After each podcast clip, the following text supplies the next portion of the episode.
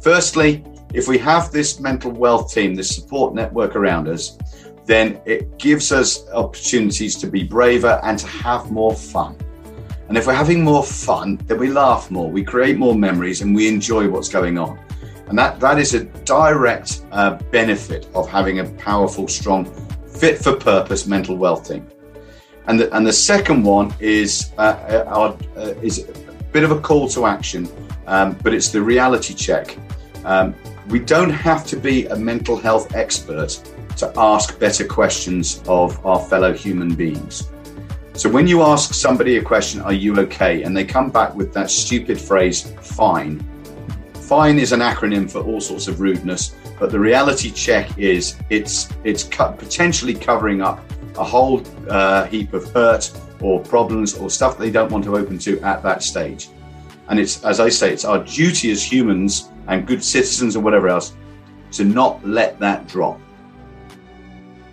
Hi there, my name is Mike Pagan, author of Mental Wealth, and you're listening to the Travelling Optimist podcast with Steve Odie. No man is an island entire of itself. Now, my interpretation of this phrase is that to be successful in all areas of your life, you can't do it on your own. And in the context of living your best life, and also the context of my guest Mike Pagan in his new book, Mental Wealth, it means you'd need to people in your network who will be there for you, offering you the proactive support and encouragement to make a truly positive difference in your life and unlock your potential. Mike is an author of multiple books, a motivational speaker and acclaimed coach with decades of experience in helping others achieve phenomenal success. But there have been stages in his life and career where Mike has found himself lost, alone and isolated due to a lack of significant support. But what he learnt to do was to surround himself with his own hand-picked mental wealth team. This has led him on a journey to a happier life, be more successful in business, and he now feels more mentally and physically able to navigate the next stage of his journey. Mike is very much an optimist, and you can feel his positivity throughout the conversation, but I also felt that Mike is one of those rare people who will give you the facts straight, and I can see why he's been so successful in his career. This attribute is a key to why so many retiring elite athletes come to him for advice when they transition back into normal life. So this is me and super coach and author Mike Pagan talking about the importance of having the right people around you. It's a conversation about not asking for permission to live a fulfilled life, but learning to ask better questions to support other people and enabling us all to lead a better life. But ultimately, this is a conversation about making self-care a priority in our lives and not being too proud to ask for help. Okay, let's go.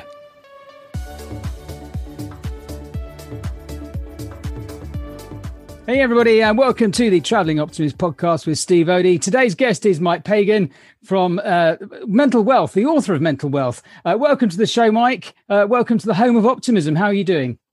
I'm very happy. I like the idea of the home of optimism. It feels like I'm just sort of going to get cleverer and happier via osmosis just for being here. Yeah, absolutely. Well, that's the whole thought of it. And actually, it fits in quite well because, you know, your health is your wealth, and I know that you've recently written a book all about mental wealth, haven't you? So we're going to be talking a little bit about that, and also I know that you're a pretty interesting chap who's got a bit of a great history and a story to tell. So I'm excited to delve a little bit deeper into what's made Mike Pagan now. So you know, I'm interested to learn a little bit more about that. But first of all, with the book. It's called Mental Wealth, and tell us a little bit more about what you know, the story behind writing the book and what it's about. Okay, I love the phrase you just said there about your health is your wealth, because that feeds very, very closely into what we're describing here. So in the world where people are talking about mental health and the challenges associated with that, categorically, right from the off, I am not a mental health expert. So this is not me telling you what to do and how to work it and fix it, because there are thousands of mental health experts across the globe that are brilliant at the work they do, and it's very, very much needed. Obviously, mental wealth is a take on the language of mental health. And my belief is that having a strong mental wealth support network, a mental wealth team, as I call it, we are far more likely to achieve greatness and have the right people supporting us and doing the good things than we are without them. And if you think of it like a mental wealth bank account, if you're drawing on empty, then guess what? We're going to have more problems. And the challenges come from isolation. For me, the word isolation describes and kills creativity. And as a result of killing creativity, it prevents decision-making. When we're not making decisions, then what potentially happens, we get into that detrimental negative spiral that can lead into issues with our mental health. Everybody is on a mental health spectrum every day. I mean, you could wake up on a Tuesday morning and feel awesome. And then on a Wednesday morning, for no apparent reason, you feel like a bag of spanners. So we all ebb and flow. But it's understanding how we can build that support network around us that's fit for purpose for the way forward, not the way we've just come, and then enables us to make brilliant decisions, find our true direction, focus, and everything else, and enjoy the journey. So what was the sort of inspiration for the book? And was it COVID related in terms of, did that sort of give you the impetus, or was it all done? Was this, you know, a few years ago when you've been planning this? I started, this is my fourth book.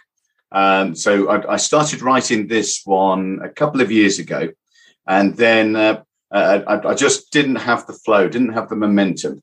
And then when the lockdowns and everything came through the COVID setup, I was very strict with myself. I said, right, I'm going to do it. Just knuckle down and work it. And that I set myself a daily target of writing, and if I missed a day, I had a double up. That sort of element, but it gets you into real progress and flow. However, sadly, during the writing process, I lost a friend. He went through a very ugly divorce, was estranged from his son, and then with the pandemic and everything else, he decided it was too much, and he took his life. But what that did for me was it sort of gave me an avatar, somebody that I was writing the book for and towards, because this is a man who was a gregarious personality. He was an extrovert. He was life and soul. He had a support network. He had friends around him, and he should have been at a significant birthday that I had, and we'd have chatted. And I'm not saying that if I talked to him about what I was doing and what I was writing, it would have changed the outcome. He was a determined, intelligent man. But what it taught me was if I or somebody, and this is the key point, if I or somebody had just asked the right questions on the right day in the right environment, we may have triggered a different snowball effect that had happened. And this is where mental wealth has come from. One of my primary objectives of the book is I believe, in comparison to books I've written before, this for me is a book that has a potential legacy edge to it. And I believe that this has the potential to change lives and potentially even save a life. And when I put it into that perspective, when we build the right proactive support network, the people who truly got your back and are helping you in your day-to-day activities, personally, professionally, emotionally, physically, health, whatever it is, then we are more likely to deal with the ups and downs more effectively. And because of that, we've got a strong foundation, which means we can make bolder, braver decisions because we know what we're doing rather than just winging it.com and making it up as we go along, which we all do at times, but that's when we can make massive mistakes and challenges. Guilty as charged. Yeah, I guess building that network is important, and it's proved very very important over the last 18 months, isn't it? And so, how have you built your network over the years, and who's included? Because obviously, you know, sometimes you get in your network people that you don't get on, do you? Or do you sort of, are you saying get rid of those people, you know, move them away out of the system, and just include those people that you know you have synergy with? Okay, the starting place on this is to understand what the makeup of your mental wealth team is today. And so this is totally subjective, non-scientific, but it just involves a pen and paper. I know people don't necessarily always have those to hand, but it's just, and you write down all the names of the people that are, in your support network, and then score them on a level of 1 to 10 as to how committed to you are they. Yeah. So it's totally arbitrary. Some people will have a long list, some will have a shorter list, but it's just 1 to 10 scoring them. I mean, for me, my wife would have the dentist in her support network because she's so paranoid and afraid of dentistry that absolutely she's got his number probably on speed dial on her phone. I don't think she's having an affair with him. It's one of those things. When we go on holiday or whatever else, she's guaranteed to crunch a tooth or do whatever else, and then all hell breaks loose. Yeah. So that's part of her network. But when you go through this list, you then look at the scores you've given people. And if you've scored somebody 1 to 3, then they're an acquaintance at best. They know your name. They know who you are. They haven't got your back. They're not committed in any way, shape or form. If you've got 4s and 5s, then they know you. You're part of a team, you're part of the school, you're part of a church or whatever it is you do. And if you don't turn up for 2 months because you've broken your leg, you're on holiday, whatever it is, they're not going to reach out during that time. But when they come back, they'll make a fuss of you because they may have missed you, may not. Mm. Then you've got your 6s and 7s. Now, these people can be your best mates. They can be people that are really close to you. You know them, you go to birthdays, you share many interests and everything else. However, with those people, you're not going to share your innermost fears, your financial challenges, your opportunities and everything else. So you won't, it's skin deep. So the only people that score 8, 9s and 10s, these are the ones that count in your mental wealth team. So and if you think of social media nowadays, we've got thousands or hundreds or whatever in different formats.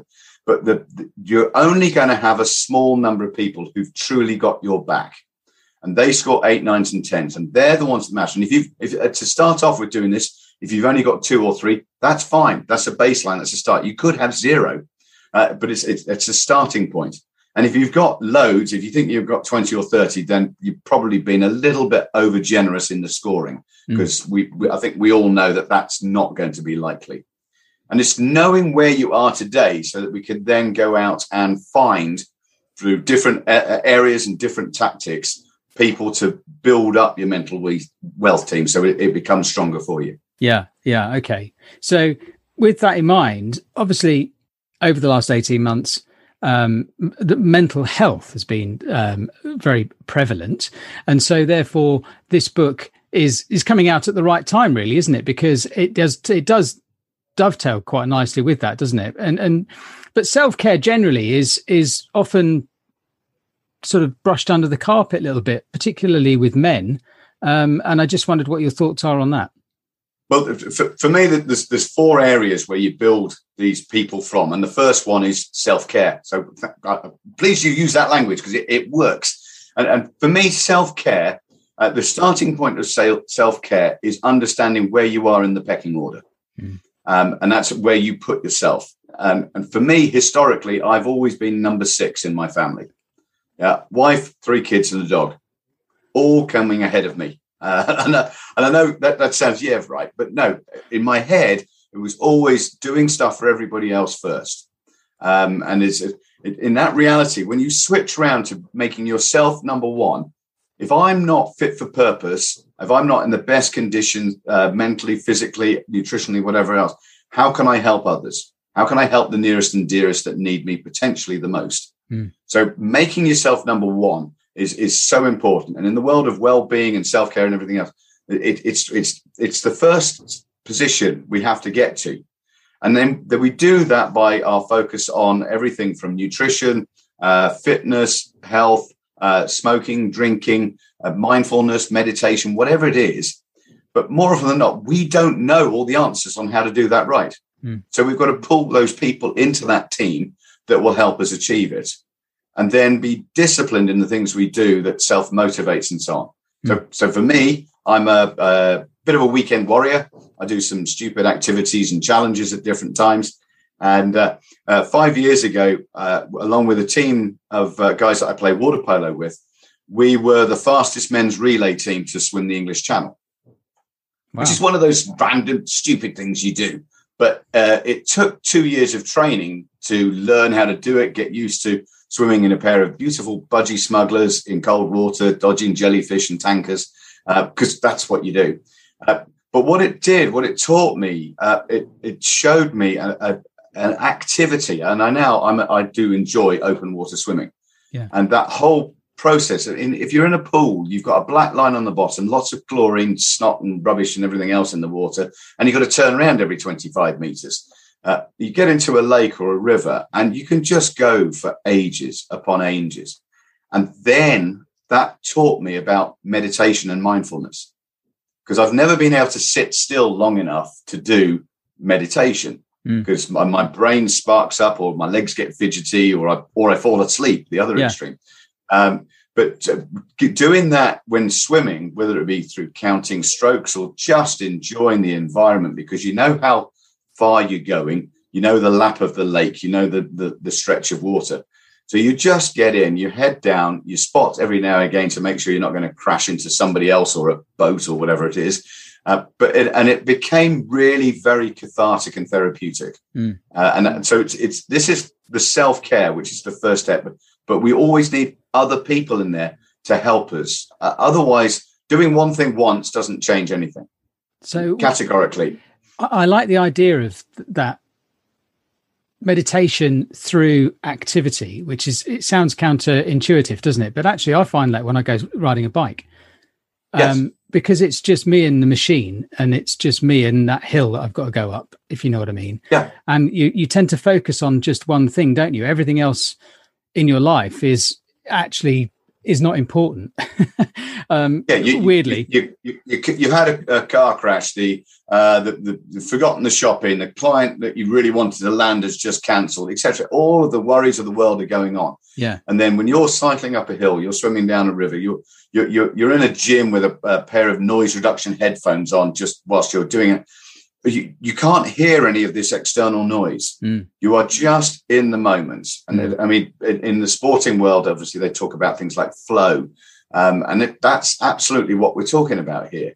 Yeah. And it just gives you that headspace, peace of mind, a bit of escapism at one side of it, but afterwards, the endorphin kick and the rush and everything else. Yeah. Now, I do have to say here, though, clearly, categorically, exercise and fitness isn't for everybody. So what we need to do is translate this into what works for you. I know from gardening to you've seen the Olympics in August of 2021, where you got Tom Daley knitting. These are activities that people do which are cathartic. They just switch you off, and it's finding the ones that work for you. Because you can't be told which one to do. You can be shown options, but it's the one that bites, the one that you look at the chefs, you look at people who love baking. You always go around there and they've got 3 cakes available. And that's not because they really want to eat cakes the whole time. Well, maybe not. It's because they love the craft of creating a cake of whatever format. So they'll keep doing it. And then they're constantly selling them or giving them away because they don't want to eat them all, because their waistline will become larger than they wish. So that's really interesting. I love that. But you mentioned there were 4 elements to the process, self-care being one. Can I ask, without sort of divulging too much of what? I happily share them all. I mean, the second area is the coach, because we achieve more with a coach than we would without. And this is about that external eye that's understanding your self-serving and your self-sabotaging habits. And when you know what those are, more often than not, we avoid them. We stick our head in the sand and hope they go away. Whereas if we've empowered a coach, an external person, to turn around and say, look, Steve, you've told me 3 times that you want to do this, but you're not doing it. What are we going to do? Now it's 4 times you've told me what we're going to do. Steve, we can keep going on this. This could be 7 times now. What they won't let it go. That's their role, is to probe and cajole. And in the sporting environment, I had the privilege of working with a number of elite sportsmen and women transitioning to their life after sport. So when they're on the track and they're or in the pool or on the pitch or whatever it is, they have circa 35 people keeping them on board, keeping them on flow, in focus, and getting more out of them. When the guillotine comes down at the end of career, all of those people are not fit for purpose going forward. Mm. So they need a new type of coach, somebody who's going to help unlock different processes, not tell them what to do. It's find 3 or 4 options that they can dispute, challenge, focus on, digest, whatever it is. Mm. And then they come up with the one that they want to do, which will then help them build new habits, new systems that enable them to stay the distance. So the coach is very important. Yeah.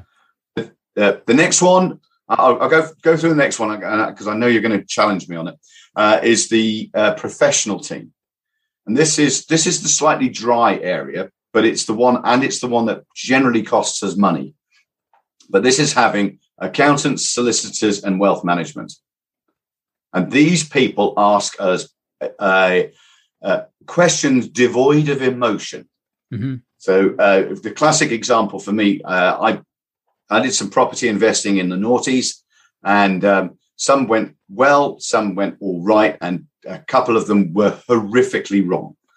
One of them took me 13 or 14 years to complete on a property in Cyprus, et cetera, et cetera. I won't bore you with the details, but needless to say, I was very embarrassed for many years to talk about it, because in hindsight, if I'd had the independent legal advice, if I'd had the wealth management team asking me better questions, if I had the accountant saying we can't do this or we can't do it, then my professional team would have all killed the idea off before I put the deposit down. Yeah. Okay. But then the deposit was down and I was tied in for life. I completed on it last year. Yeah. That's how long it took. I know. I can see your facial expressions, which kind of says it all. But when we've got those people, it helps us do the stuff we really want to be doing. Yeah. I mean, I know when my parents were around, I didn't know what my father earned, and I know that he didn't know what I earned. So we can't be financially naked with our nearest of kin. How are we meant to make any decisions? Mm. So we have to empower and trust these professional people who can then ask us real questions when we're trying to research the new car, the new house, the holiday, the cuddly toy, whatever it is, depending on how much materialism we need or want.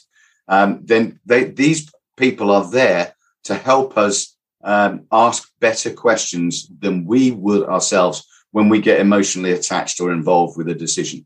Yeah, because they don't do that bit. No. They just look at the numbers. They look at the 47 pages of terms and conditions that are going to bite you in the bum and tell you this is not a good idea. And because you trust them, then you take their advice. Yes. No, I get that totally. But to be fair, I'm not going to challenge you on it because I absolutely I agree with you. Good. And I'm working with a really great guy, one of the best in the business, a wealth planner called Doug Bennett. And I've seen firsthand the work that he does with clients. And, you know, he's got this trademark. It's called work optional lifestyle financial planning. And basically he plans his clients' financial security, you know, from 50 upwards, really.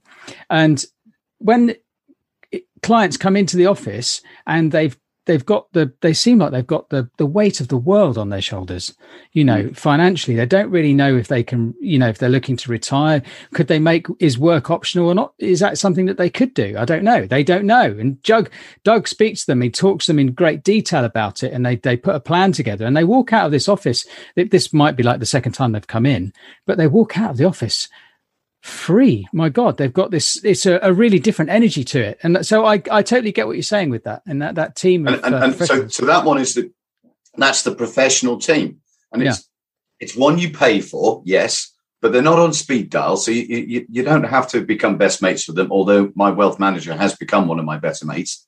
But it's that whole element. If we've got that in part of our mental wealth team, then wow, our confidence and our comfort to make decisions, to make braver decisions, because we've got somebody else analyzing and supporting us with it, rather than us just going off on a tangent and saying, oh, let's go for it. It's it was one of those discussions after my issues on the property side of things.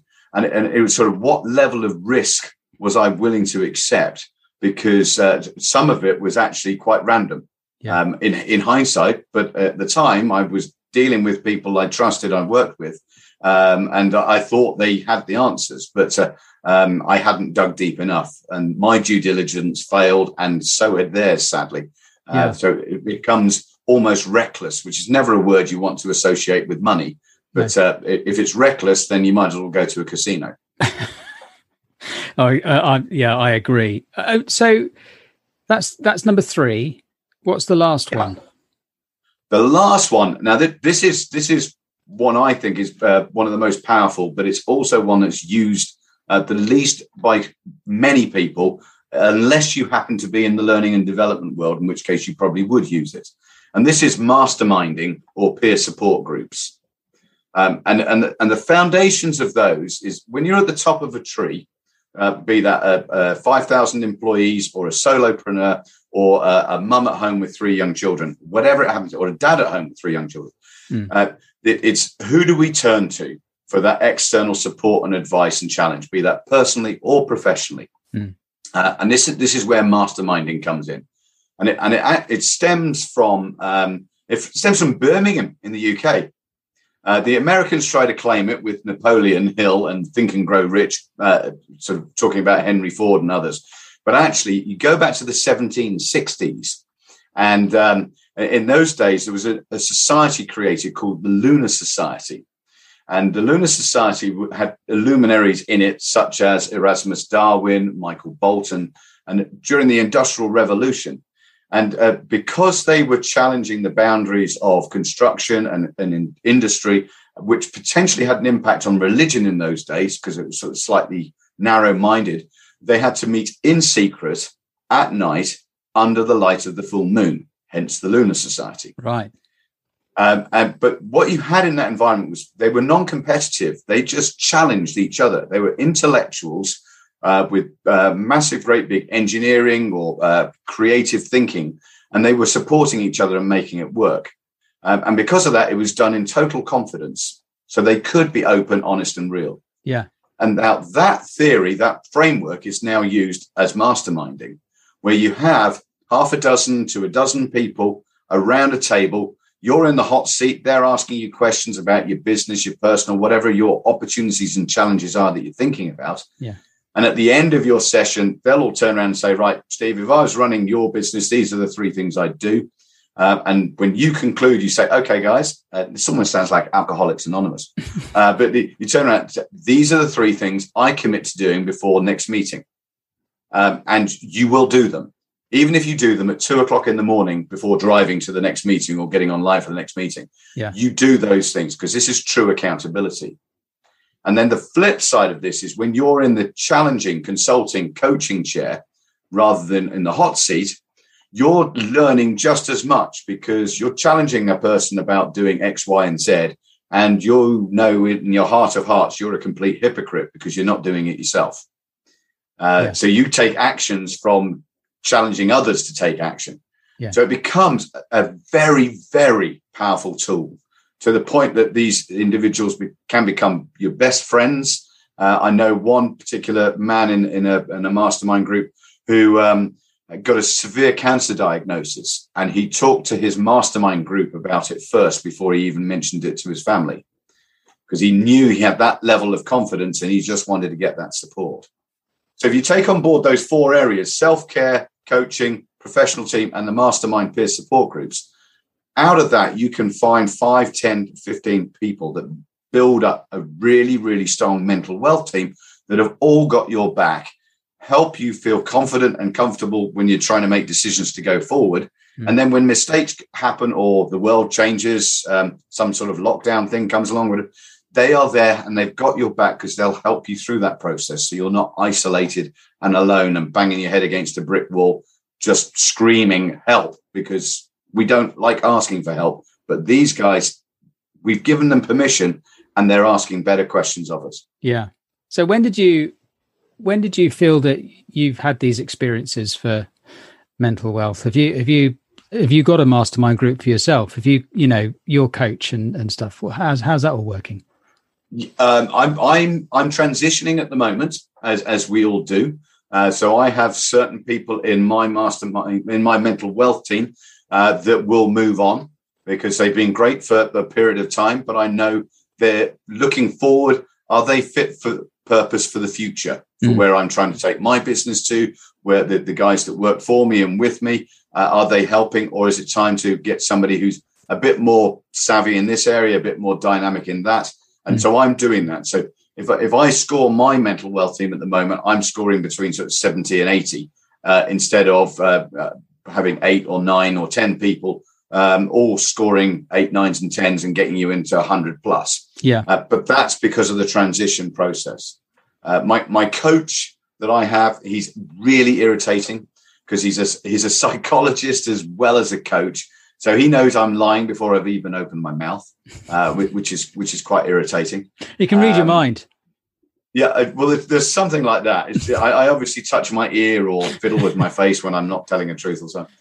And then the other one, aside of doing the silly big challenges like the channel and other cycling and climbing and other things like that I do, I would ordinarily do 3 challenges per year that would take sort of 8 to 12 weeks of training. And it's stuff. My father was a short little fat guy, so it's in my DNA to go the same way. And I've always vowed I never would. So I have to find these challenges just to keep me active and do stuff. Plus the fact I enjoy being fit and active. So it's not a chore to me. Mm. But it does mean, though, that if I go for a swim in a lake at 7:00 on a Sunday morning, on a Saturday night, I'll stop having wine a lot earlier, because swimming in a lake and burping up Rioja or Merlot or whatever it is you've been drinking the night before is never nice. I can imagine that's not a very nice experience. No, it does keep you grounded. Yes, I can only imagine. I have to say that I'm not. I enjoy swimming, but I need a swim coach really to get my swimming. Well, let me throw a suggestion in for you here, and it's a suggestion of what, and I'd like the listeners to consider how they can use this solution or this option in the things that they're trying to achieve. And the thing that really improved my swimming efficiency and effectiveness, because I'm not a fast swimmer. I've got a good battery, yeah. but I'm not fast. So you get people that jump in and they're fish. They're disgraceful. But for me, what I did was I went and had a swimming lesson in an endless pool. Ah, yeah. And what they did there was they had one camera on me from above the water and 3 cameras under the water, right? Which is an area that nobody ever normally sees. So if you've got a coach on the side of a pool, they can tell when you're breathing, but they can't tell quite what you're doing with your hand and when it's coming through and all that side of things. And he gave me 3 tips on my first lesson. I only ever had 2 with him. I got back in the water after those first 3 tips, and I was hitting the front of the endless pool. I was hitting the machine. I said, have you slowed it down? He said, no, you're just more effective, because I was breathing at the wrong time. My stroke wasn't complete and I was pulling through at the wrong angle. Yeah. Now, all of that, maybe the breathing bit may or may not, but that was from a half an hour lesson in an endless pool. And so it's finding out the equivalent of that for people that are trying to improve in their businesses. How can you get somebody putting in a 4-camera view of what you do? Well, that's where the coach comes in. Mm. Or if you want a 7 or 8-camera view, that's where the mastermind group comes in. Yeah. Because they're all looking at what you're doing technically, what you're doing efficiently, and how you're sabotaging yourself. Before you get into that environment, have you had large amounts of Rioja, and you're going to mess it up before you get in there. Yeah. And it's so simple, which is the annoying bit, but the impact and the effect of it afterwards can really help you get more powerful, more efficient, faster, more comfortable, swimming longer, all of those above. Just those little tweaks, isn't it? Those little tweaks make a massive difference. That's really, and I'm gonna look up the nearest instructor with an endless pool in my area, and do that. Quite often, triathlon clubs and triathlon coaches have people attached in that environment. Yeah, I might give them a call. It's back to the old consultants cliche of the helicopter view of your business, Michael Gerber theory, sort of looking down on the business so you can understand what's going on, rather than being personally invested and involved. And that's whether you've got 5,000 employees or you're a solopreneur or you're an employee at Audi or wherever it happens to be. Yeah, it's sort of understanding what you're doing that's helping you go in one direction. Yeah. Is that helping, or are we actually getting busy doing stuff that doesn't matter, it's not helping us, and we're going off on tangents? And guess what? This time next year, we'll be in the same rubbish that we are this year because we haven't changed anything. We just keep on doing the same stuff. Something about insanity. I remember it's attributed a quote to many people. Doing the same things but expecting different results.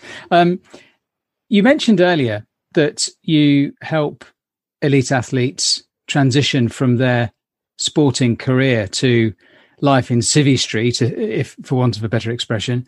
And I just wondered, so prior to, obviously, writing your book is not your main job or career, is it? So is coaching a big element of your life? Yeah, my primary work I do is in the form of coaching or non-exec work with small, medium-sized businesses, or going into corporate organizations and focusing in on the mental wealth of their company. Yeah. And in that situation, I'm looking at the things that the businesses are doing correctly, the things that the businesses have got sorted in their mental wealth. So there's the surveys we do with challenging questionnaires, finding out about everything from well-being to what is this corporate social responsibility and their how they look after the planet, because millennials and Generation X and others like that will not work for a company that doesn't care about the world.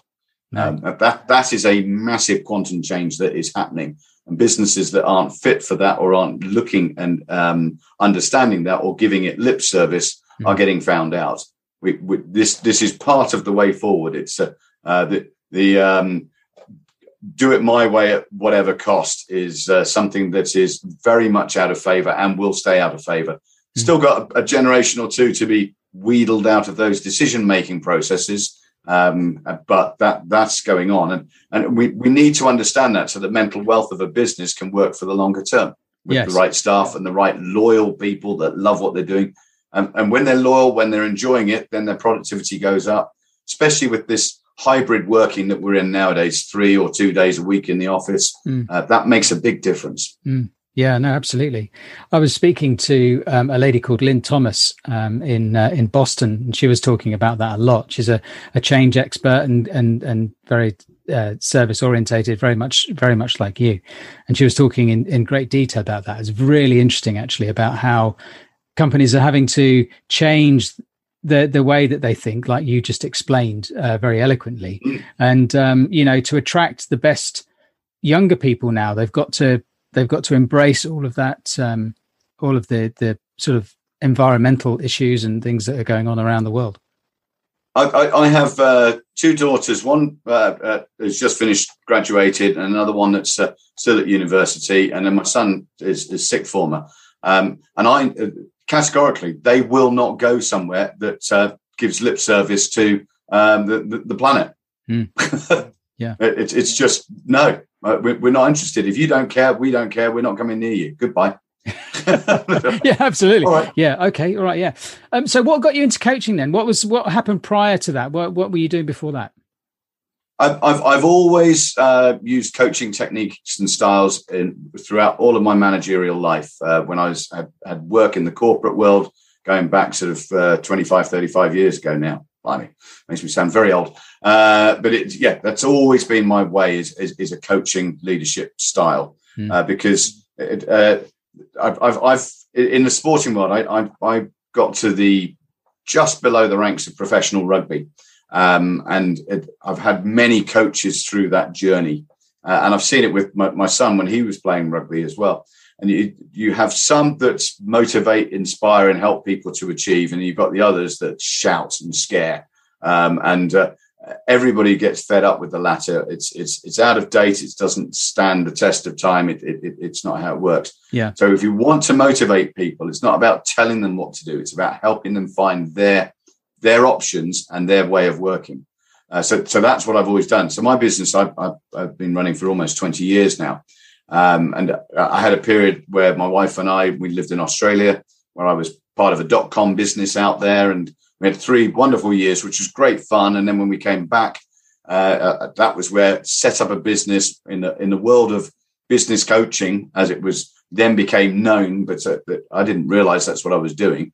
I was just taking commercial skills and challenging and asking great questions of people that would help them focus on what they needed to do, and then holding them accountable for it along the process. So it's none of this magic pill stuff. Learning and development, exec coaching support is a long-term play. We have to ask, rinse and repeat, go again, and not let people off the hook. I've never been slapped or hit by a client yet, but I've asked quite a lot of questions over the time, and you stopping people in their tracks and their thinking. Can I just reflect back to you what I think you just said? Yeah. Is always a really irritating question, but it's just showing people what they're thinking and what they're doing through a different lens. Yes, absolutely. So can I just go back and question what you were thinking there about those questions? Because asking good questions actually is really important. And that's where a coach does come in. They earn their weight in gold, really, by asking questions. And I just wondered, what are the sorts of questions that you ask yourself? What do you get? I like that one, and you're going to get the answer here, which is the answer that you wanted. That's a very good question. It's touché. When you get that response to a question, that's a very good question. It's because you've made the other person stop and think. They can't just come up with something rehearsed or just some platitude back. So for me, the answer to that question, he said, having just bought himself 18 seconds to come up with an answer. In that whole environment, it's asking those questions that we are scared of, because the answers may not be something we're comfortable with or that we want to be exposed by. And more often than not, but for a lot of people, that stems around the language of perfectionism. We don't want to be seen to be a failure. We don't want things to go wrong. So we either don't try or we avoid and we procrastinate. And I know over the years when in writing, especially for this book in particular, I know that grammatically I'm not a brilliant writer. Okay, this is not Shakespeare or Chaucer or whatever else. I write in a very conversational style in the same way as this interview has been. That's the way I come across.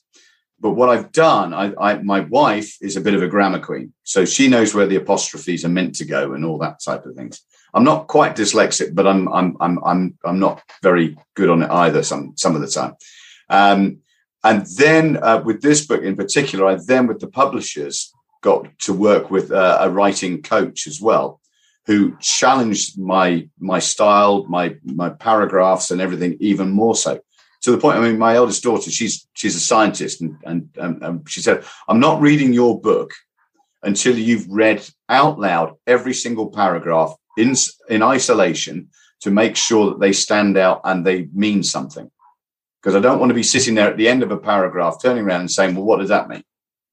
And that's basically what she'd been trained in her science and everything else to do. And she's just got a master's in zoology. And I don't know where she got the intelligence from. Clearly her mother. But it's that thing. So it's knowing where to get that support so that things become stronger and more powerful than you would do on your own. And that's why working with publishers meant one publishing agent I talked to would have published my book the way it was this time last year. It was 75,000 words this time last year. Right. In September, it became 55,000 words. By the time we printed it, it was 41,000. Okay, so talk me through that process. Why was it? Are you someone that you're not someone that uses 10 words when three would be okay, because you're not that sort of person. Yeah, it's not about the 10 words when three will do. It's about the three stories that say pretty much the same thing. Right. So which one is the most powerful? Then delete the other two. Yeah, but they're all three good stories, and I like them, and I want them in there.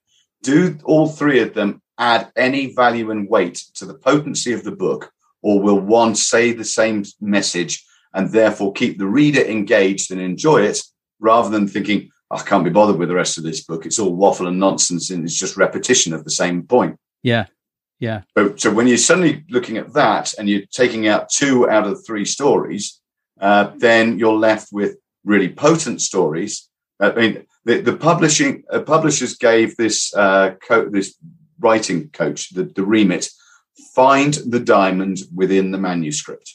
Yeah, and that's what we did. So let's take all the waffle off, take all the remove the nonsense, and make it something that's really potent. Yeah, and I believe that's what she certainly helped me do, and that was Bev, and I've recommended her on all sorts of places because that really helps, and it took the burden off my wife because she'd done so much, but this lady helped do it, take it even further. Yeah. Brilliant. Shout out to Bev. Well done, Bev. So with this book, writing the book, it seems like it's been a really, really cool journey, for you personally. And so, do you think that is this sort of book narrowed down, niched down what you feel your purpose in life is? It's certainly given me a lot of that focus, which is why I use the word legacy around it, because as a result of people taking on board and proactively finding their support network, I know when I've done wingingit.com over the years, that's when I've made my mistakes. It's when I've second guessed and I've asked the wrong people, or I've taken financial shortcuts. Yeah. Or whatever it is. And we haven't always got a budget available to do certain things. So we have to find ways of creating elements that are outside of the budget at the moment. Yeah. So what can you do, and how? And some of the time in small business world, that's contra trading. Yeah. I'll scratch your back, you'll scratch mine. But at the end of it, I get what you've got, which is gorgeous, and you get what I've got, which is lovely. Yeah. And so those relationships, that's the same in our personal lives when we're trying to help each other. That's what we need to be doing, because then we are providing support to other people whose team may or may not be as strong as they need it to be yet. Yeah. But we're helping them build it. That's great. I love that. So looking back, did you trust your intuition? No. Did you feel that something was wrong, but you still went ahead to try and make a success of something? Or did you feel that in your gut that something wasn't quite right, but I'm going to do it anyway? Are you talking book, or are we talking just in general? General. Yeah, it's one of those areas. There've been many times where you make decisions and your gut feel says this is going to backfire on me. Nowadays, when I get that feeling, I then have to almost go to the confessional and talk to my support network and talk to the guys and say, I know what you would have told me had I come to you in advance with this one. So I did it anyway, and you'd have been right. I screwed up. It's weird, isn't it? I think we all know the answers. But it's not about looking for permission from other people to live our lives. It's categorically not. It's about us having the confidence to be brave in the decisions we make. Yeah.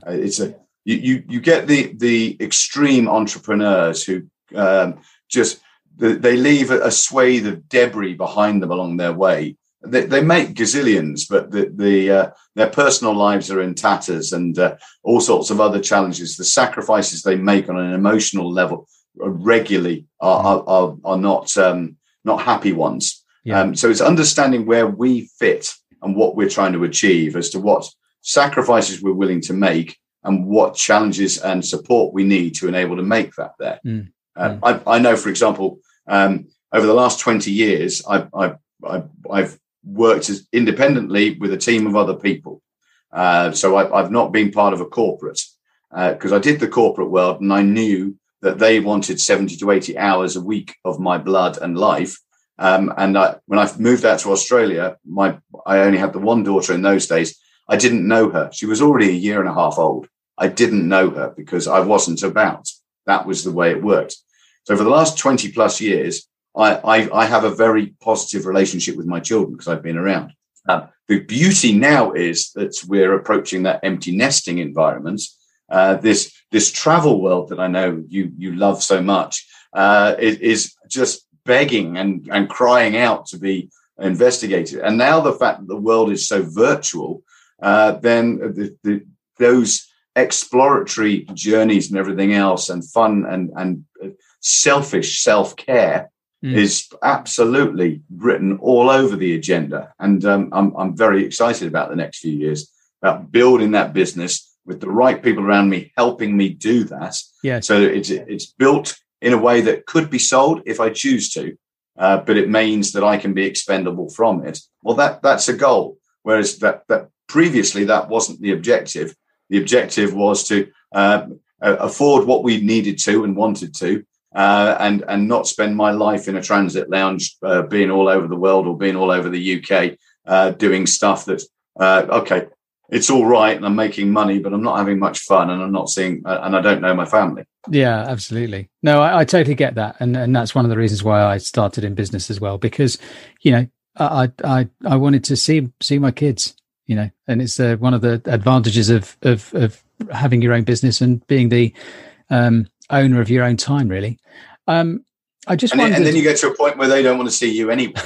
But then they do again. It's only for a while. It's only for a few years. For anybody listening who's in that, who's coming up to that time in their life with their children,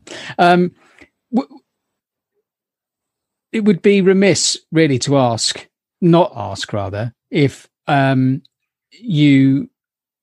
If I could ask you whether you would class yourself as an optimist, and what would you define as optimism? Okay. I am definitely an optimist. It's that balance of the cliche of half empty, half full, or the engineer, the glass is twice as large as it needs to be. But for me, I'm definitely an optimist. I have a member of my family who... I won't use her whole language because there was swearing in there, but why are you always so bleep positive? And to which my response was a little bit childish, said, but why are you always so bleep negative? It's a choice, yeah. I believe. We can choose to look for the worry in everything that's ahead. And worry is natural. It is. I'm not saying it's wrong.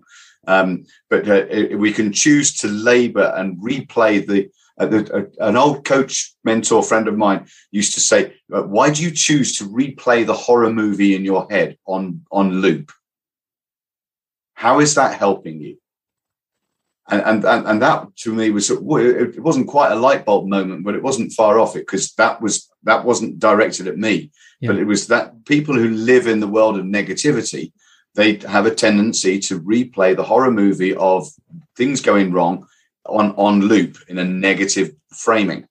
So I will always look for the positive. And then if people are the mood hoovers in this world and they don't help, then I give them a wide berth. Or the other one, which I read recently, was all about, well, no, I just agree with them and say yes. Because if they'll stop whinging and they'll shut up. Yeah, that's a good strategy. Yeah, absolutely. And I thought, okay, yeah, don't fight with them, don't lock horns with them, just agree with them, and then move on. Because then you don't have to absorb it. I like that. Yeah, absolutely, Mike. That's amazing. Thank you so much for your time. I love the book. I think it's a book that is is very much of the moment, and I wish you all the success. How can the audience get in contact with you? How can they get the book and you know, reach out to you? No problem. Simple ways. It's available on all online bookstores, Amazon, Waterstones, whatever else. So look through on that. Mental Wealth is there's only a few books with that title out there, so it isn't saturated by any means, and it's got this sly, shy, retiring yellow cover. So you'll certainly notice it. Or go through to MikePagan.com, through to my website, and look it through there, because there's other tools and tips and ideas in there. There's plenty of blogs and information.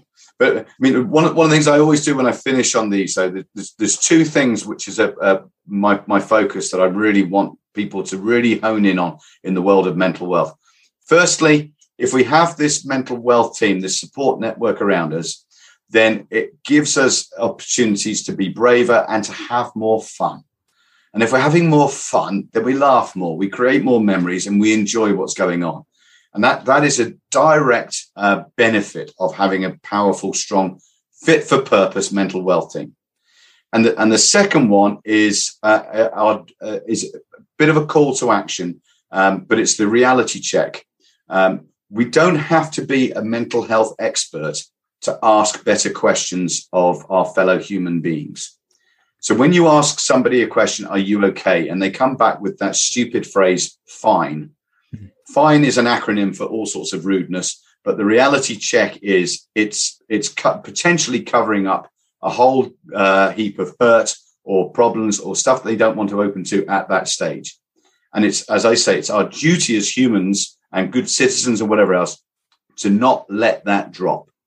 And if somebody hasn't spoken to you for a few weeks, few months, whatever it is, and it's unusual, then pick up the phone, send a message. If your gut feel is saying, I haven't interacted with Steve recently, or Mike or Claire or Rita or whoever, then we need to pick up the phone, because just that one question, that friend of mine I lost last year, I didn't necessarily have the answers, clearly, but somebody asking better questions at the right time and the right place, at the right tone, in the right environment, may have uncovered a different outcome and a different solution. And that's what I believe we absolutely need to do, because that can make the long-term real difference.